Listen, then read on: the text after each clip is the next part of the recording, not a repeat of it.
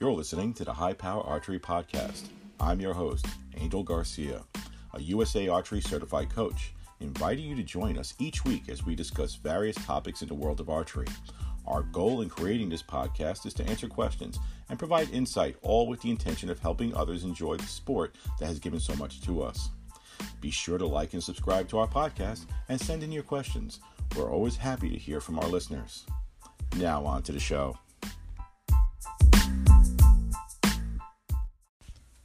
Hello, folks. It's time for another episode of the High Power Archery Podcast.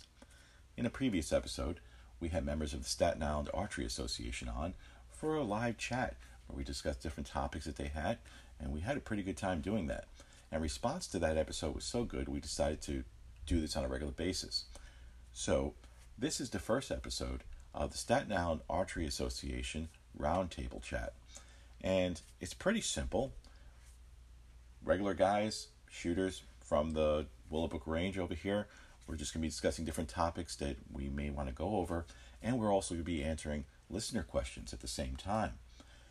We really have a good time doing this sort of thing when we're at the range, so we figured why not put this on the podcast and get some information out to people at the same time. We think that going forward, this will be a big a big plus for uh, for the archery community here locally and anywhere else, as regular people get to ask questions and get answers from different points of view.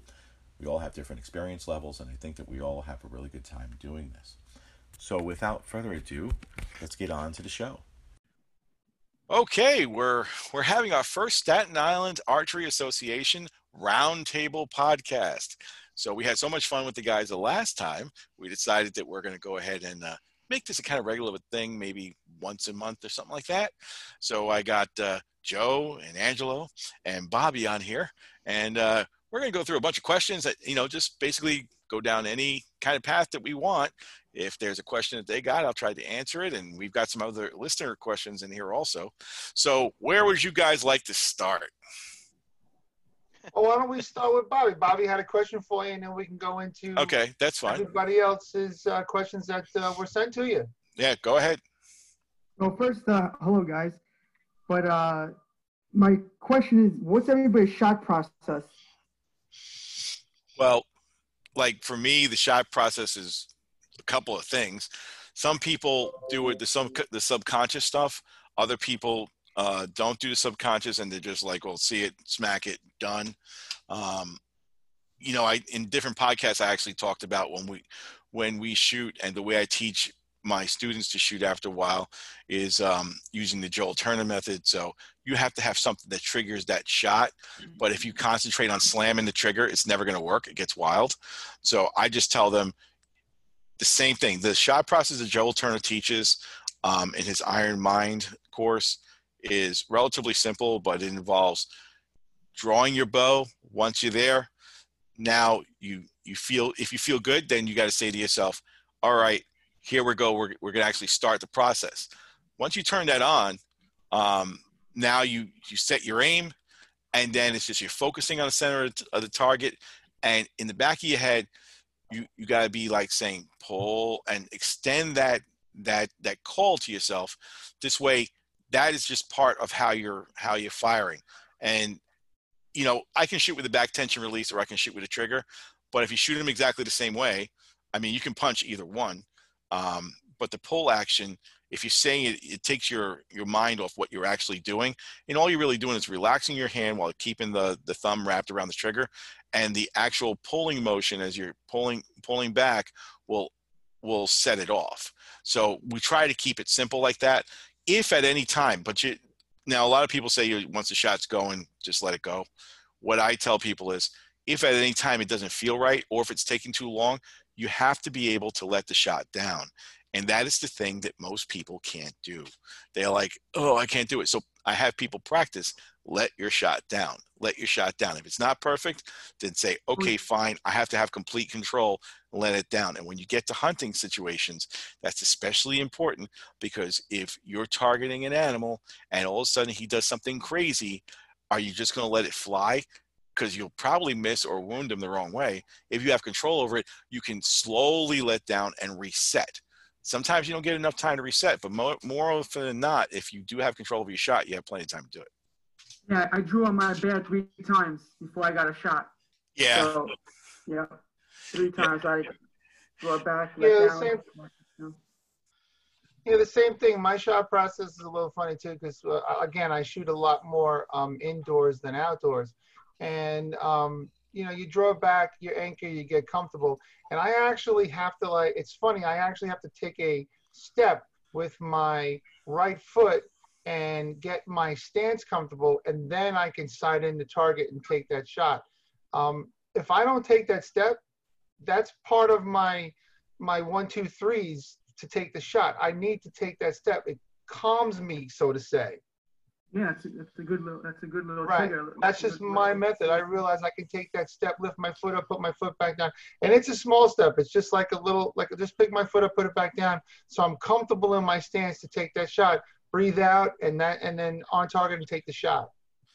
Yeah, I find that even with the youngest kids that I teach, um, if I give them a checklist to go through, so like, okay, one is your stance, two is draw the bow, three is come to anchor, four is concentrate on the target and start aiming. And they go through that little list, they start to learn to do it subconsciously and it becomes habit and it becomes very easy to do.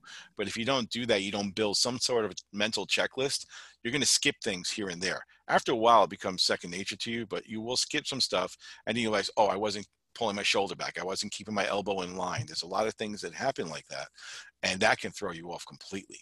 But uh, with everybody, you know, everyone has their own shot process. That's why I teach people how to do it, and I say now you have to adapt it to yourself. If you can do it the way I do it, fine. But everyone's not the same. No two people are the same. Some people will work for it, and other people they just have to adopt different steps in it to make it work for them, and that's how they develop as a shooter. It, it works for for my young ones. It, it works for adults that I teach.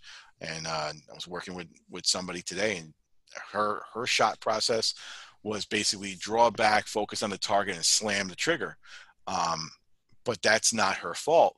That's just how she was taught to do it. And this is the first time that I was working with her.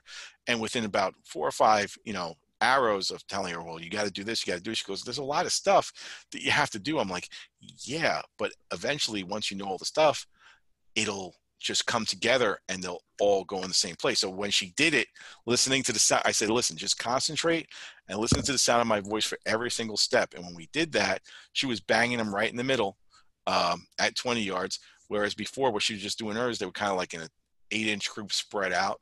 And now she was able to focus in the middle. So you can Yeah, adopt that the shot process. Yeah, Yeah, it, takes, it takes a bit of of practice. you know you can definitely adopt something that works for you um, so you know shot process like i said it's it's individual but you have to come up with something that you can do every single time. Mm-hmm. And there's little pieces of it that you'll learn as you come away come along. And as you mature as an archer you'll you'll see different things that you can do that will actually tweak it up. And i'm doing this 44 years 45 years shooting. And if you think that you ever get to a point where you're not learning anything anymore, that's when your shooting becomes stagnant. You always have to be trying to tweak something, learning, accepting new things that you might find. I hear things and I'm like, oh, that doesn't sound right. But sometimes I'll try it. I'm like, hey, you know what? This kind of makes makes makes sense. Let me try that. But if you ever get to the point where you stop learning, then that's where you're going to have problems. You always have to be looking to improve it, improve it, improve it. Otherwise, you'll never, you know, even if you're shooting 300 games and that sort of thing, you got to keep on trying to improve. Otherwise, you're going to get lax in it and it's going to fall off. That's just the way I've always looked at things like that. Um, so we've got some listener questions. And okay, the first one, I'm going to edit a little bit on how I read it because she actually names the place that she went to and I know who they are and I'm not going to get into it. But uh, this comes from Mary B and she says, My daughter is eight years old. She's been watching all the quote, quote, movies and really wants to learn archery. We went and tried it at a place, but all they did was give us a quick instruction talk and had them shoot. She had all kinds of problems and they weren't really attentive to her. She wasn't happy, and I think it was a total letdown. Is there anywhere we can go where they specialize in young kids?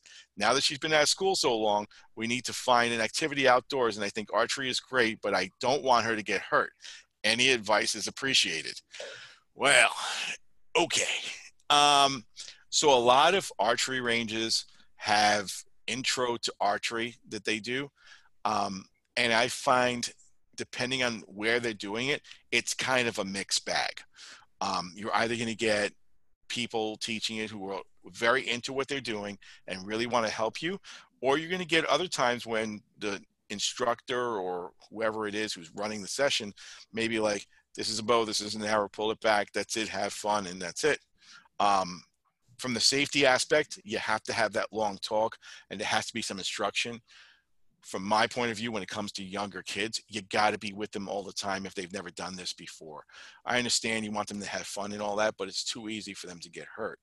And basically, you should look at reviews at different places and see where where people have experienced it before. At least that's what I'm saying. Now, now, Joe, you went to a place and learned archery the first time, and what was your experience? Did you think that that they taught you a lot, or they just say, "Here's a bow, here's the arrow, go for it"?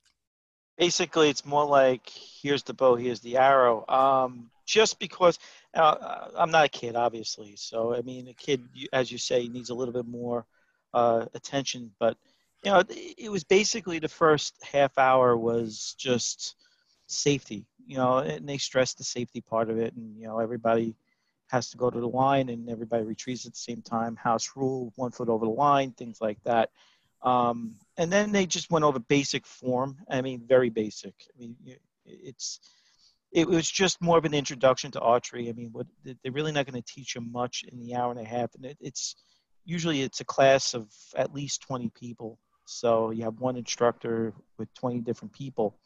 Um, there's not much instruction, but yeah. at least at the very least, there it's it, it starts you off on that right foot on if you're interested in, in, in the sport of archery, which I totally loved. And in, from that point, I was looking for my own bow and stuff like that. So it, it got a little bit more personalized at that point because, you know, as you know, everybody knows it's, it's every bow is fitted to every individual shooter. Yep. And, you know, and that's one thing about when you go to learn at these places, they're giving you a very generic, basic bow that's you know it's basically one one size fits all type thing. Yeah. And you know it, you're not you're getting an idea of what archery is about but you're not experiencing what it could really offer uh, until you get something specific to your needs yeah you know and one thing that i keyed on when i when i saw the actual email when she sent it in was that she says she wasn't happy referring to to the little girl uh, and it was a total letdown. So here she is, and she gets an idea of what archery is from seeing it in movies. Either they're watching the Hunger Games, or I forget the one where where the little girl's got the red hair and she's like the big time shooter, whatever it is. Brave. Brave. there you yeah, go. That's a cartoon. cartoon, yes. you know, and they they have an idea of it, and then like I'm gonna go do that, and I'm gonna shoot bullseyes, and they, then they get there and they have a bad experience, and like then they shy away for it, or or they like they're not taught to shoot right and they slap an arm and you know to an adult maybe they can take an arm slap once or twice. I know adults who have quit after one slap if it was really hard um, but i can imagine what that does to a kid. And it's not always the place's fault where you're going to do it but you got to do some checking to see well are there too many people there that day? Is she not going to get any kind of attention? And i'm not saying that you have to go out and hire a coach you know for the first timer um, that's not necessary because sometimes some coaches charge a lot to do that that but it's not necessary for for a young child to go ahead and go through all that expense. If you feel better that they'll get the one-on-one sure no problem. But in most cases you can find find a place that'll do it and give you some attention. A lot of places just separate those classes into kids and adults so they give more attention to the kids and make sure they don't hurt themselves and they actually get it. And with children, I find after one or two little things you're telling them, they can start doing it on their own and they'll remember they pick up fast. But uh, yeah, we never want to see a kid have a bad experience. So to Mary, if she's listening to this, I'd say do some research and you didn't say where you were from, but uh, if you're here in Staten Island, then just go to our re- website and register. And, you know, we give a free lesson to any kid who wants to take one or any adult, doesn't make a difference. Yeah. And uh, we will do the one on one for that.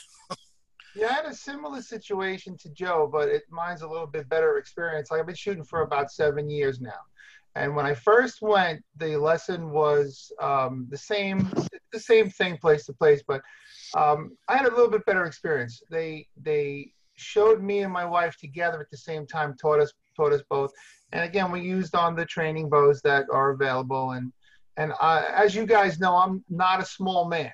So that little thing in my hand uh, was pretty funny. So we did with the lesson the first time, shot at five yards, and then we were we had uh, we had the privilege of being able to move to uh, 10 and then 20 yards with the practice bows because at the time there wasn't a lot of people there. Well, I had shot three Sundays in a row with the practice bow, and I was like, all right, this is something we both want to do. I'm gonna I'm gonna buy something. Yeah. And got a little bit of of of, of more one-on-one experience because again, going three times in a row, um, you, you shoot what you take the lesson the first time, then you can shoot thereafter the next time. Um, so all right, I'm dropping my elbow, uh, not keeping my form right. They were helping us through those weeks. And the, the best part of the story is, all right, I finally need to buy my own bow. I pick something out, they set it up for me, and I go from shooting a training bow to something that's got a 55 pound draw. Yeah. And I took that bow for the first time, took that shot, and they and and another buddy of mine was like, "You're gonna go over to the one side at 20 yards. You're gonna take that shot, and, and it's gonna surprise you." I'm like, now how much different could it possibly be? when I took that shot, I almost threw the ball down the range. I again, you guys know me as, and I'm not a small man. And I was like, oh my God, that is so much more powerful. I was not expecting it to be as much as it was. And then, you know, you continue with your learning, your experiences, and getting better and better at it. And any advice that we can, any advice that we can give is don't give up. Have your, have that little one try again, try to find someplace else to go. Absolutely. Yeah, I mean, I, I really do think, I mean, just because I'm an adult, so I'm like, okay, I got introduced to the, to the sport. I took it upon myself to learn to, to pick up techniques and stuff like that. Not that people, not that the instructors showed me, but just in talking with different people. Um, little things that, that helped me out that improved my shot over the course of time. Now, once again, I'm, I'm probably the youngest, I'm probably the least experienced of the little of the group here, um, shooting only three years. So, but I, I feel I've come a long way. Um, even for my starter bows, that it's leaps and bounds better than than the Genesis bows that typically you'd find at these at these uh, ranges. And you know, once again, it's the once you get a piece of equipment that's fitted to you, uh, it just it's so dramatically better. And you know, I don't know what Angel, I don't know what you usually would, would fit uh, a kid with, but it, it makes all the difference. And you know, and once again, having that private or small small class instruction. Yeah. For the kids, mm-hmm. I, I really do think that's very beneficial. Yeah, you know, it's not like a one size fits all, especially with young kids. So I'll bring four different bows down, and I'll have one if it's a very very young child. Uh, it's called a Bear Brave. It's really really just a little recurve, or I'll have another recurve that's like a 15 pound recurve, or I'll have the Genesis bow, and I can use any one of those. And adults use the Genesis, and they also use the recurve. So whatever fits them best, you have to have options for it. Um, but I do find that if if you see get that spark and they're like, oh yeah, I like this, you know, then they'll they'll want to come back and they'll want to do it more and more. And in the end, that's that's what it's all about. But uh, yeah, I've I've seen you know classes where they just don't care. I hate to say it like that. And I've seen others where you know you can tell someone's really passionate about what they're doing and wants to get in there and help people. Um, but there's all different types and there's different flavors of, of classes out there. You just have to find the one that matches you. Um, I will admit I have gone to one of those classes once or twice, not going to say where, um, accompanying one of my students who said that, you know, they couldn't believe, you know, what was going on. And I posed as someone who didn't know what they were doing. And the stuff I saw I was not happy with. And I actually went to the owner of the place and said, do you have any idea what your kids who are teaching people to shoot are doing? And the guy says, he the guy who owned the place didn't actually know what was happening because he he says, "Oh, I, I got I got this guy doing the class. He knows what he's doing." I'm like, yeah, no, it wasn't working. And then he recognized me, and he knows what I do. He's like, "Oh, we have a problem." Like, yes, you do, and it's not my business or anything like that. But you know, j- just for the sake of the people who come here to do it, try to fix it. They corrected it since then. They don't have a problem anymore. But you know, occasionally I'll sneak in and do the undercover check to see what's going on. I, I just get a cheap thrill out of it. But uh, and sometimes a good laugh when they're like, gee, it looks like you, you're going to have a really good time doing this. It looks like you've done something like this before. I'm like, just a little bit. you know, don't, don't think you're the only one that does that. My wife, does, my wife does that for her business too. She does a little sneaking around every once in a while to see things. Okay, the the next question we got comes from Daniel H. Again, doesn't say where he has where he's at. Um, folks, when you when you leave a submission on the website, if you have a question, tell us where you're from. I, maybe I'll just put another field in there. It's we're kind of curious, but it says I just started shooting in November. Sounds like someone who took their course in November. My first season will be this fall. When should I start practicing regularly, and how do I how long do I need to practice? How many times a week? Well, the season, if he's referring to deer season, starts in September. We are now in July. So you should have started technically two months ago, but really you should be shooting all year round anyway. But since that we're already past that bridge, that I would say start and try to go as often as you possibly can. You have to hone your shooting skills and know what your effective range is and get yourself your body in shape for it what happens is if you don't shoot regularly and you lay it down for a month or two even four months i mean there are people don't get me wrong and bobby you know there's people like this for a fact that don't pick up their bow except for like a week before hunting season and then they don't they put it down after the hunting season's over and they kill deer every year. Um, and there's nothing wrong with that but to the average person you should be practicing as often as possible. And a lot of people think it's just for hunting, but as you guys have seen, there's 3D you can shoot year round. There's target shooting indoors. There's all kinds of different games you can you can play in this sport to keep you going and keep you sharp. So it shouldn't just be well, I pick it up a month or two before season so I can do this and it's reduced to another hunting implement. There's a lot more you can have fun with. But um, since we're in July right now, I think that our local range at Willowbrook, you'll start seeing it get more and more packed because as we get to the close, you know, the close the the close start of the season, you start to get all these guys showing up over there, and where you might only have 20 people show up on a Sunday, now that line is going to be full with 50 or 75 people in there, and then that's what you get. And I'm sure you guys have seen that before towards this time of year. Um, yeah. Uh, as close, closer, closer you get to hunting season, the more and more people you'll see. But uh, my advice to Daniel, his name, um, my advice would be at least once a week. Shoot, try to shoot at least once a week. And if he has a little space in his maybe basement or in his garage, just take a few shots per night because now it's getting closer to hunting season and just to get your muscles worked up. I know right after the winter, I felt a little like weak on my drawing and holding the bow up because I didn't shoot for two months, you know. Yeah which I should shoot all year round, but with work and snow season and everything like that, I you know I plow snow and, and stuff like that with sanitation. Um, I don't get to you know shoot as much, but you know I uh, I would say you know I, I would um, do some curls, some tricep extensions just to get warmed up. That's what I was doing. Like right before I started shooting, I was doing some bicep curls, tricep extensions just to get warmed up, and then shoot at least once a week and then maybe in your basement throw a few shots. That's that's what I was starting to do to get get involved. But now, being close to the season, as much as you can get to the range, as many times you can. Like I said, you know, one or two shots in your basement after dinner or something, it goes a long way. It does.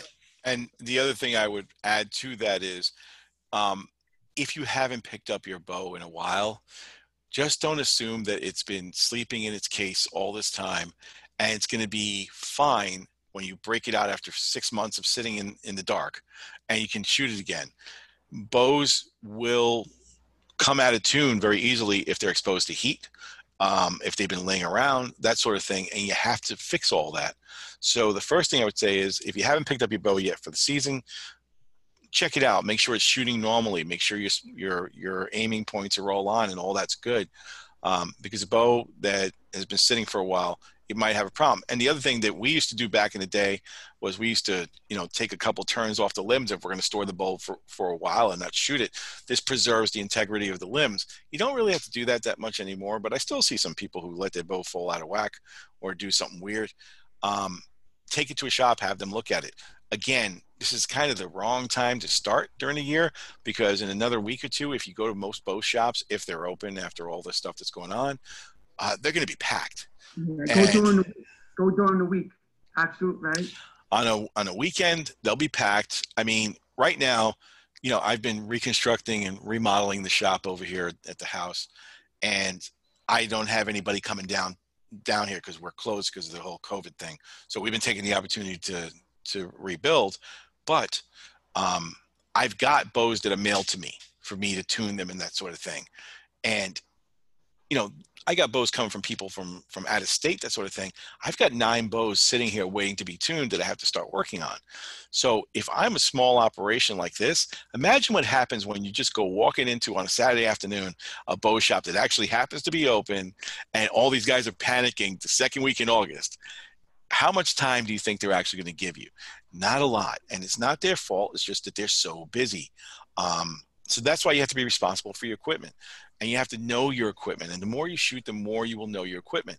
Like today, I was, you know, yesterday I helped Joe with something on his bow, and he says, "There's something not right about it. You know, you're going to be down at the field." And sure as anything, there there was something not right with it. It wasn't what you thought, but it happened to be a loud noise, and it happened to be the rest. And we fixed that.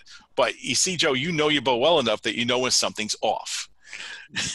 yeah, that happened. That happened to me two weeks ago all of a sudden we were shooting. I kept hearing a weird, uh, a weird noise, and I was checking this and checking that, and uh, checking the stabilizers, checking the shocks, checking the rest, and and I take another shot and made the noise again. Neglected to look at the string stop. Just neglected. I didn't look at the string stop. Turns out the set screw for the string stop came loose, and it was it was bouncing around, but it wasn't coming out. So the string was hitting it, making all kinds of noises. I could feel the vibration. And once we figured it out, tightened it up, everything back to normal.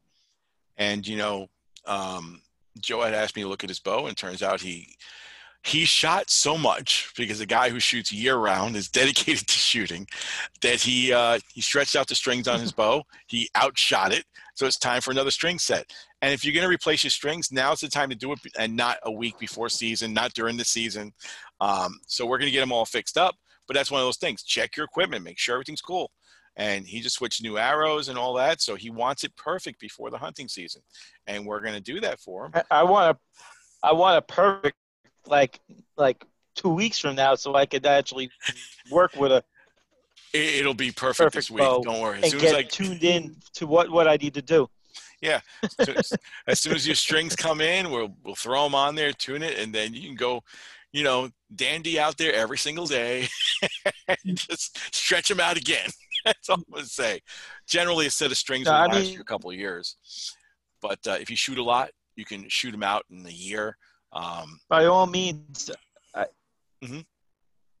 it's it's very important for people to understand before they go hunting to get their bow tuned and make sure everything's good. I mean, to, to go to a reputable person – that knows equipment, not just any fly by night people. Um, I mean, obviously, high power archery is really good for that, um, but it, it's just very important for people to have their equipment working the way it should be.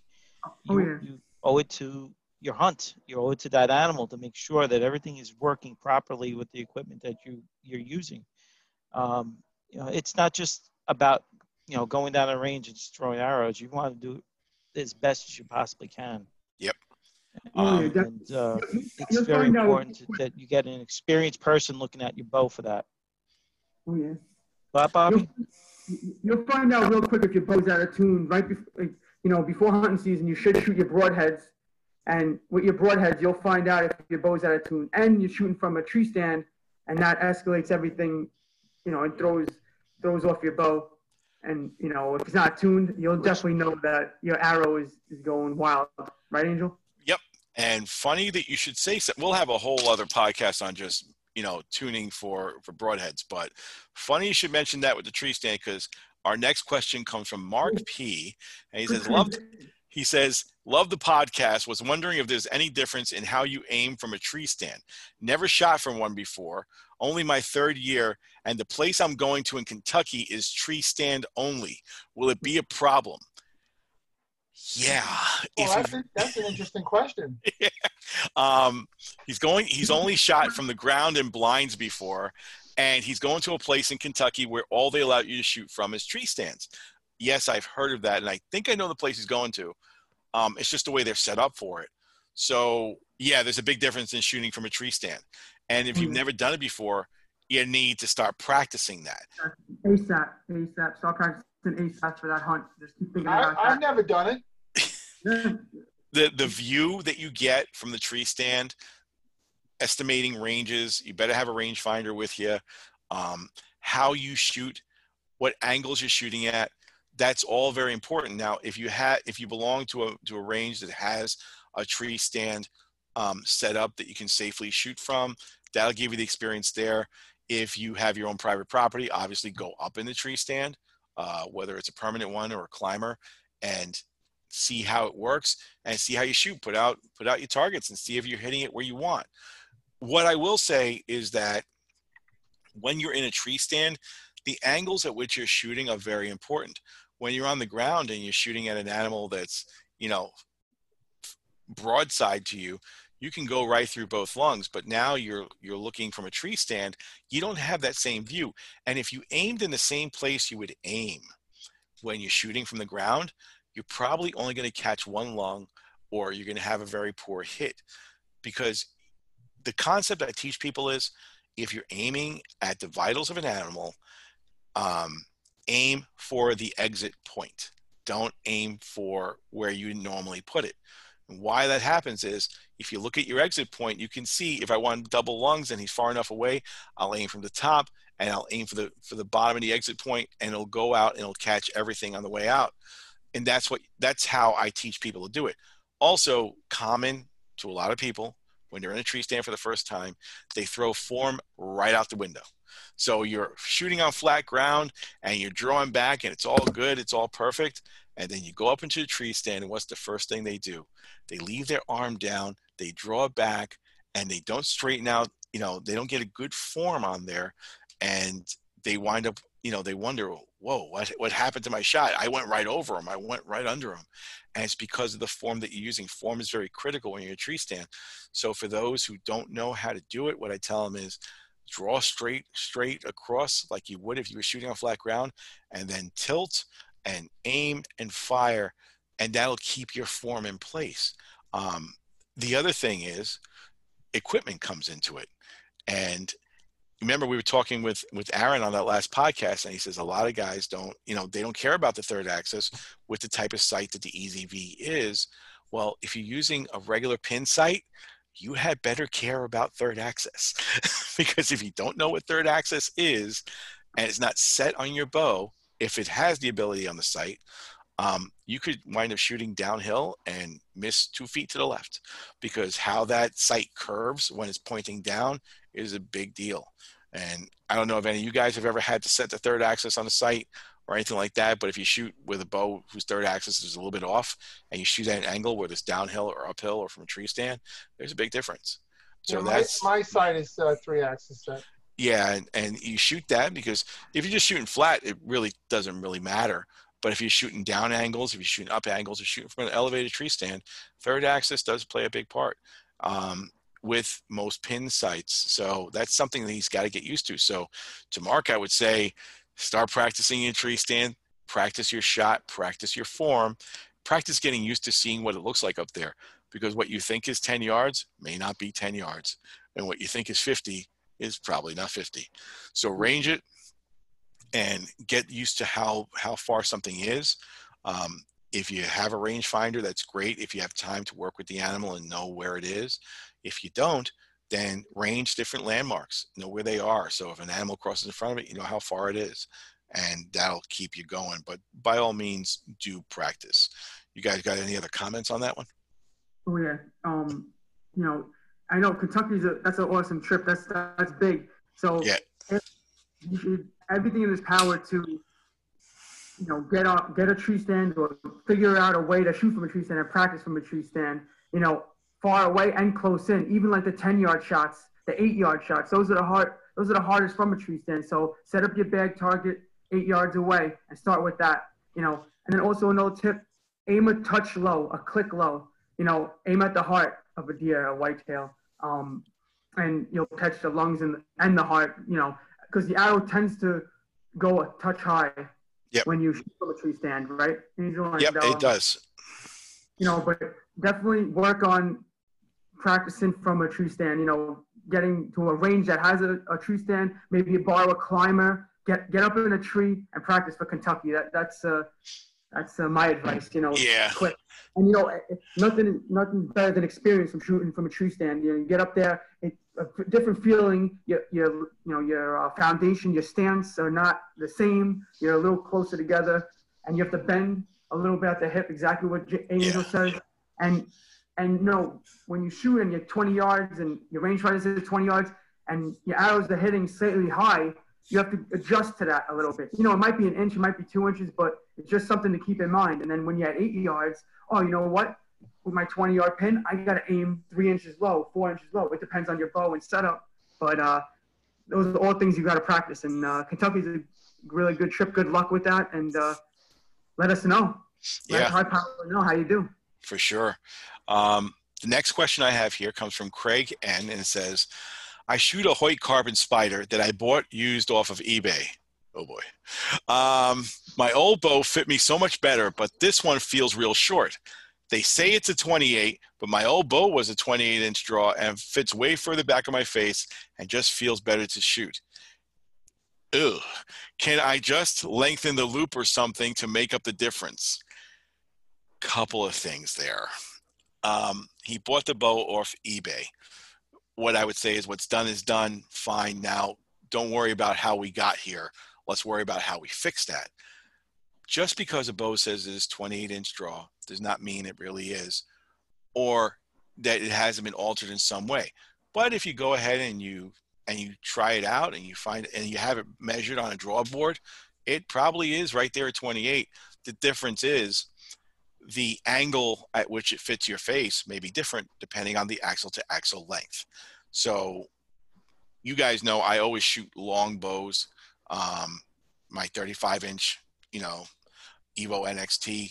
I, I, most guys like to shoot like the 31s or the 33s. I shoot 35 because I'm a target shooter and I'm just used to the long, to the long axle to axle. But the other reason I shoot that is because the string angle is more, more comfortable on my face if you go from something that's like a 34 inch axle to axle and something that's like a 20 like a 28 or a 30 that string angle is way more acute. And when you have something like that happen um, it could throw off the way the bow feels. So that's why i say before you buy something try it. See what the fit is about um, and see how it fits on you. Because sometimes in one manufacturer where a 28 would fit you fine at a particular axle to axle length a 20 28 and a half or 27 and a half might fit you better. It really depends on on a couple different factors for that. But in this case he bought it off ebay and he says that the oboe fit him much better. Um, and he's so what he's kind of saying is short. Well if you take it to somebody who knows how to work on the bows they may be able to lengthen the draw slightly. Some cams you can't. The module is the module and that's all it really ever, is ever going to be. Um, so you might have a little wiggle room, you might not. Just lengthening the D loop, depending on the situation, is probably not a good idea. Your draw length has got to be set properly, and lengthening the D loop. Put you're not going to put a two inch D loop on something because it's way short on you. I could not tell you what to do to it until I saw what it is. Um, you know, take it into somebody who knows what they're doing, let them look at it, and let them suggest what's going on. And if you don't like what they tell you, like if they say this bow is no good, you got to buy yourself another bow, go somewhere else, get another opinion, see what they say, because don't trust what you hear the first time. Um, not saying anybody's out there to do any wrong, but someone's opinion of what could be wrong with it or what remedy there is may not be the only one. There may be a different remedy someone else can try for you. But just putting another piece of D loop on there that's like two and a half inches longer, see if that's going to work. I don't think that's going to work. Um, and in today's world, people buy used bows all the time. There's nothing wrong with that as long as it fits you. Um, you guys go down to the range as often as I do, And I know you've seen people down there with bows that you say, "How is this guy shooting that?" Because it does not fit him. Yeah, I you can literally see it sometimes with people that they're that they've got equipment in their hands that's just not right, either too long or too short. And more more times than not, it's uh, it's uh, it's shorter than long. I guess Yeah. that's the way people the, they'll be set up, or or somebody's telling them that's how it's going to be. Uh, it's very interesting. I am j- to just to reiterate on what you said before. I had the same thing flipping back from my parallel limbo to my target bow, which is um, a much longer axle to axle. Um, it fits my face. Each bow fits my face differently. I, the string goes in a different location on each bow. Yep. And like I said, take it to somebody who knows what they're doing, get an opinion on it, and go from there. See what happens. Um, but you'll see people who are shooting bows that the draw is way too long or way too short, and sometimes it's a simple adjustment. If you have a, a, a cam that can be the draw length is adjustable, other times it's not. On some of the older Hoyt bows, you literally had to change the limbs, the cams, um, the strings, cables, the whole nine yards to to get an extra two inches out of something. So, like I said, go to somebody who knows what they're doing um, for that sort of thing. Otherwise, I think you're going to wind up in a world of disappointment. And uh, if you did buy this in hopes to use it for the hunting season, now's the time to get it resolved, get it all fixed up. Um, don't go, you know, hoping it's going to work itself out. If it doesn't fit you and doesn't feel comfortable, it, you're not going to shoot right with it. It's got to be comfortable when you're drawing it. It's got to be comfortable when uh, when you're shooting. So it, bow fitment is the ultimate when it comes to how well someone's going to shoot. Um, at the same time, I will take this opportunity to mention I've seen a lot of people, including one or two today, which brought really, really pain to my heart to see where people are drawing a bow back and it is so much weight for them that they have no business shooting it. And that's a big problem. Um, you'll see guys who, who when you ask them, oh, well, what bow do you want to order, whatever, say, well, what's out there? And they're like, you get it in 60 pounds, 70 pounds, or 80 pounds. Give me the 80. And um, yeah, they can't draw it back. That's a problem. I look at it like this if you're sitting on a chair and you pick your feet up and you can draw the bow back, cool. If you can't draw the bow back with your feet up in the air when sitting on a chair, that draw is too heavy for you. And it happens all the time. If the draw is too heavy, two things will happen. One, you probably won't get one, more than one shot off. Two, if you're in the woods and it happens to be very cold, yeah, your muscles aren't warmed up. That bow, which is 80 pounds, draw will feel like it's 200 pounds draw. It'll feel like a rock when you try to pull it back. So if you're not conditioned and you're not up to that, then I would say wind it down a little bit, whatever the manufacturer allows, the spec allows, get it down. So like sometimes with PSE, our bow ranges as far as the weight, you're allowed 10 turns on it. 10 turns could be 10 pounds, 12 pounds. And that makes a big deal. Your cams are not performing optimally, but you'll be able to draw it back and work your way up a little bit at a time. But I think you guys have seen people on the range before who can't draw back the weights they have, or they're like drawing up into the sky trying trying to draw a bow back, and that's Not not fun. Huh? you see a lot of people at the outdoor range really struggling to pull back some bows. And just you know, with the with the small amount of experience I have, it's amazing that you see people that that that struggle so much. And uh, you must have seen it for years, Angel, how much that, that's because this goes on. Oh yeah, I, I've seen it for years, and then somebody had mentioned um, I've seen it on YouTube or whatever before, but first time I ever heard this, the guy says, if you have to give so much effort to fire one shot, what's going to happen? Like in a, even in a tournament shooting situation, if you have to give so much effort to get that shot right, then you think you can really carry that through through 60 shots in the same tournament or 30 shots in the same tournament it becomes almost impossible. So drawing something is too heavy or doesn't fit right will just lead to bad execution problems so you have to you have to have the right fit for you. And like i said it, ha- it happens a lot mostly with the hunting stuff because people you know there's that machismo factor. I want to get this because it's 80 pounds and this dude shoots it and you know if i buy a 60 then people are not going to think as much of me. They're going to think i'm weak. Dude the only person who's looking at you when you're shooting a bow is you and the only person who knows what the weight on that bow is you. So you don't have to share that information if you don't want to. No, and and if you hmm. have it marked on your limbs, put a piece of tape over it so nobody can see it while you're going to retrieve your arrows. I don't care. It's you have to be comfortable and you have to be repeatable. If you can't repeat the shot the same way in and out, day in and day out, you're never going to be successful when it comes to archery. So That's big. Right. That's big. Uh, go ahead. Is big. Like right from the first step of drawing your bow. Like I, I'm getting in the habit now of drawing, pointing my bow, pointing my arrow at the target, holding it straight, and drawing straight back to my face. No extra movements, and that's it. And that's very repeatable. It's not sky drawing. It's not drawing low, and that's it, it, that's changing your, your anchor point. That's changing your, your arrow, but just straight to your face. I point my bow at the target, and like for a second, my bow is up at the target. It might look weird for a second, and then I just draw straight back. And and It also gives you more time on the target itself, because I mean, a person can only hold it for what, but realistically, between five and eight seconds or something like that, before your arms really start getting tired. exactly to get a good aim on the target. Yeah. yeah, it's it's it's one thing to get the bow drawn back. It's another to hold it. Um, and then the excuse people use is, well, some of the bows that, that are out right now, they have 90% let off. PSE, most of our bows have 90% let off.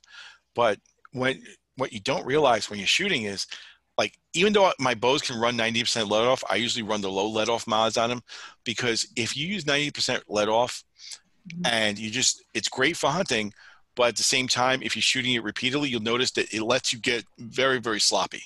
So you won't be holding back all the time. You'll start to collapse, but you won't realize what you're doing.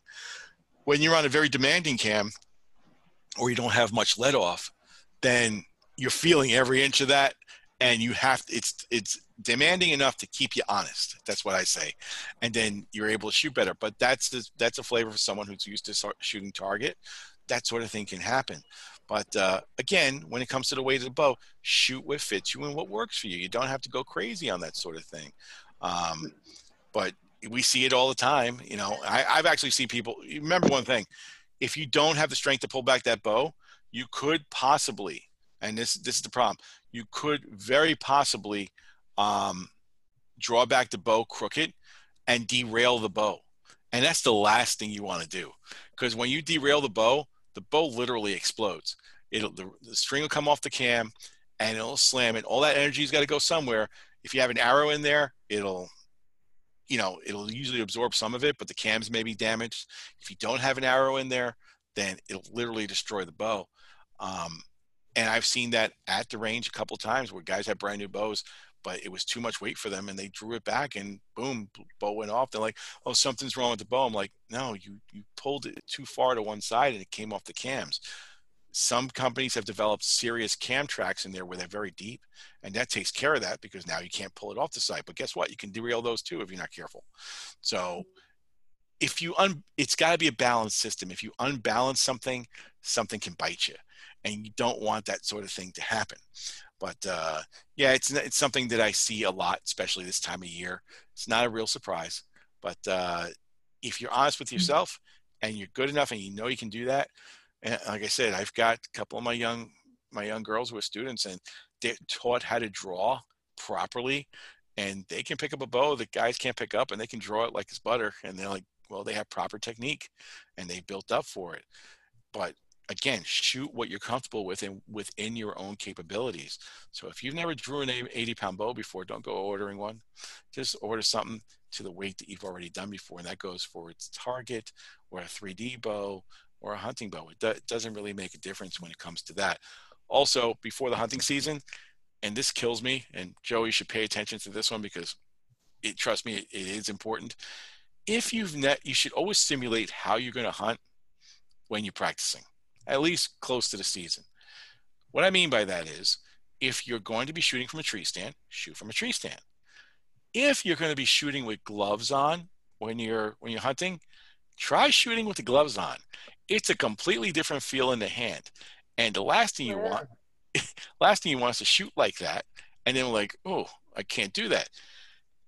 And it's a touchy subject, but I'm going to bring it up anyway in the days of COVID 19 that we've experienced, a lot of people have to stay home, so they're not getting as much physical fitness as they normally would. What happens is your hunting clothes that you had uh, last year, you should really try shooting in them because you may find that you have bulked up a little bit. Good point. Uh, you've bulked up a little bit, and um, when you try to draw that bow, like, ooh, I can't reach my arm around. The clothes are too tight. Um, and I'm not making a joke out of it. It actually happens to people, whether or not you know it's in one of the one of these things that we're having right now or anything like that. Um, unless you practice the actual situation that you're going to be in. So if you got a, a thick hunting jacket you can be wearing because you're hunting in the fall, then you should really try shooting it. See what it what it uh, what it does to you. I actually, at one point, if I'm hunting late into the year and I'm too lazy to do that, so I don't hunt in like November and December anymore. Uh, I usually do all my hunting in September, October, and I'm done. But if I have to hunt until late November when it's like 13 degrees out there or four degrees with the wind chill, um, I wear very heavy uh, hunting jackets, but I'll actually shorten my drawdown by about a half inch because I can't draw back as far with those things.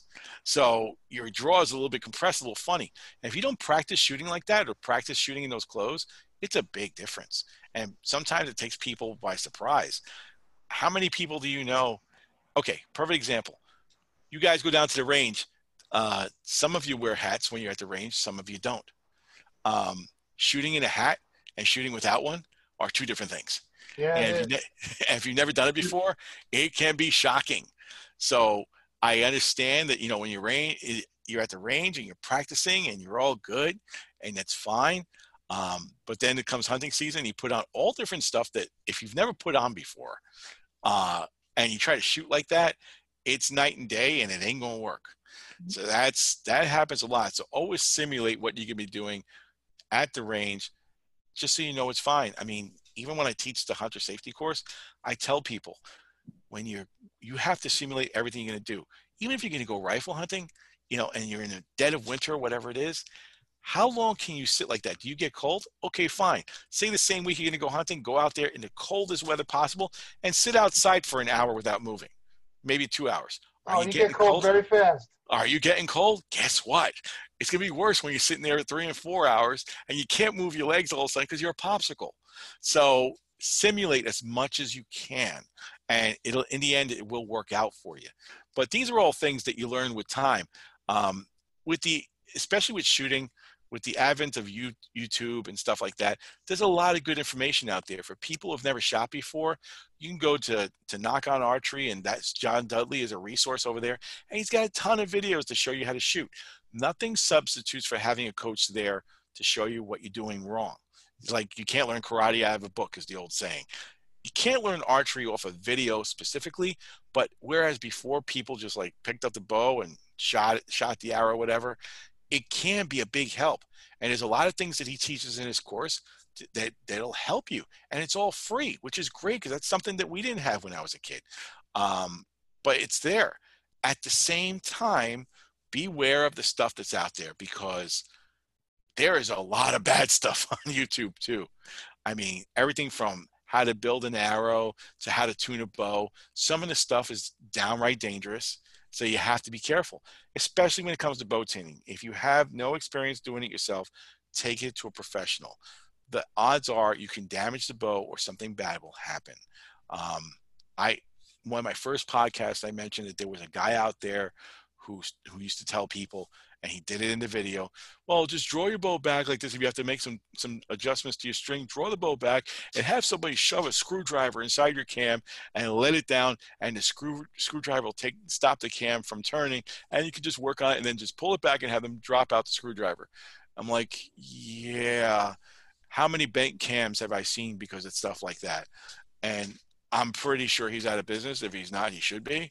But uh, that's the sort of thing I'm talking about you know so you know you live and you learn you, you know some stuff but someone who's new to it can't recognize what's good and what's bad out there and that's why sometimes going to professional is worth it um, or go to someone who's been doing it for a long time one of your buddies or something like that not all the advice they're going to give you is going to be good but some of it will be and hopefully you can go from there. But I know you guys have seen all kinds of crazy stuff. You probably, Joe, if you spent any time on YouTube when you were first learning how to do this, you must have gotten overwhelmed by stuff on there. But uh, Absolutely. a lot of good, a lot of bad. you know what I mean? Um, I wouldn't do my brakes on my car based on a YouTube video. Would you take apart your bow based on that? Probably not.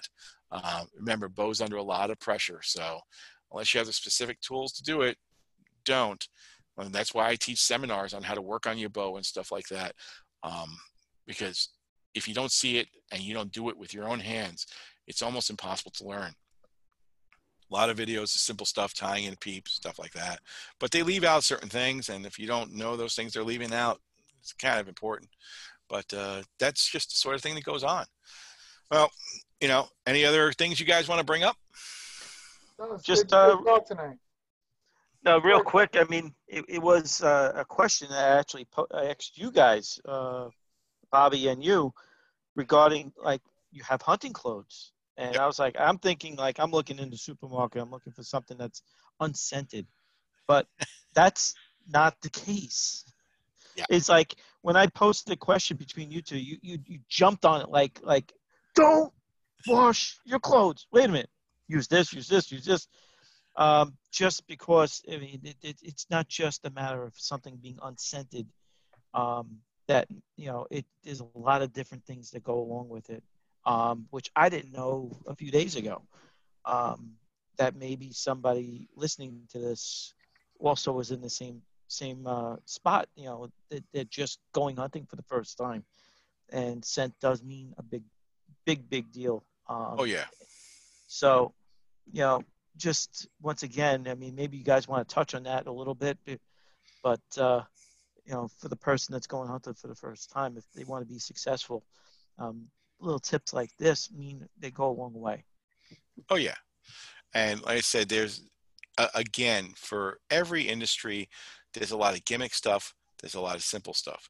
Um, there's products you can buy to, to, to wash it scent free. They'll take away the UV. They won't give you a UV reflection on it. Um, tons of different brands, and just because something costs more doesn't mean it's better. The best the best example you can ever get is from someone who's already used it. So like I use Dead Downwind or some of the other stuff, and they have kits you can buy, and they include deodorant and stuff like that. But wash it. What I usually tell people though to do with this sort of thing, and I don't know if you do this, Bobby, but I will run the washing machine with just with a regular, you know, just a water load, no, no, uh, no detergent in or anything like that, to clean out the scent of the detergent that was in there before. you know, run it on a full cycle with just Right, 'cause water. No soap inside the machine. Yeah, no Mhm. soap inside the machine. It'll clean out whatever soap was left inside the machine, and then put in your your special detergent that you just bought, and do it according to the instructions. Especially, especially, pay attention to the washing instructions of the clothes you buy. If you buy expensive clothes that are ScentLok, they have certain washing instructions that have to be adhered to. Sometimes the fabric will break down if you don't do it the right way. Things that you don't want to happen. And if you ever priced out what ScentLok stuff costs, it's really expensive. So you don't want to throw your investment away like that. But um, you know, it's it's about reading the instructions and it says, okay, after I've done all this and I washed it, I have to activate the charcoal that's in the ScentLok stuff. You have to throw it in the dryer for a while to heat it up, and then that activates it again. You're good to go. But the best part, the best, the best advice I can give anybody, and Bobby, you can tell him what you think of, of your own way of doing this. My way is wash it, dry it. I take it and I hang it outside for a while, preferably Yeah. somewhere you know exposed to the same type of smells in the environment you're going to be in. Um, sometimes it smells like gasoline outside or something like that. Somebody, your neighbor's working on his car. You don't want to hang them out there when that's happening. Um, but if you don't have access to somewhere where you can get them to the same environment, then immediately after you wash them and they're dried, stick them inside a scent-free bag, zip them up, and leave them like that until you get up, get upstate or wherever you're going. Um, if you have to take a little trip out, say if you're in Staten Island and and you're gonna be hunting in New Jersey, take a little trip out to New Jersey to the same place you're gonna be hunting. Gather up some of the dead leaves, take that sort of thing, stick it, you know, be careful there's no ticks in them or anything like that, and shove it inside the bag. It'll grab the scent of the leaves. So it's all about cover scents and treating it the right way. But again, that's just simple stuff you need to do. And you can buy one of these scent kits for under 20, 30 bucks and have enough uh, wash and deodorant to go for a while and just do it. But you have to do something. I've seen people who go buy the stuff, uh, you know, one of these new one of these new clothing sets, hang it up in their closet, and then they, they they go out into the woods never having washed it or anything like that, and they wonder why nothing will come near them, and that's because they smell every single thing that's out there. The deer's most powerful weapon he's got is his nose. So you, you don't want to be too much involved in that. Just use the simple stuff, cover scents and stuff like that. There's a million and one things you can do. But again, keep it simple. That's the that's the military principle. Keep it simple, stupid. And if you just wash it, bag it, zip it, airtight, should be no problems. Bobby, what do you do?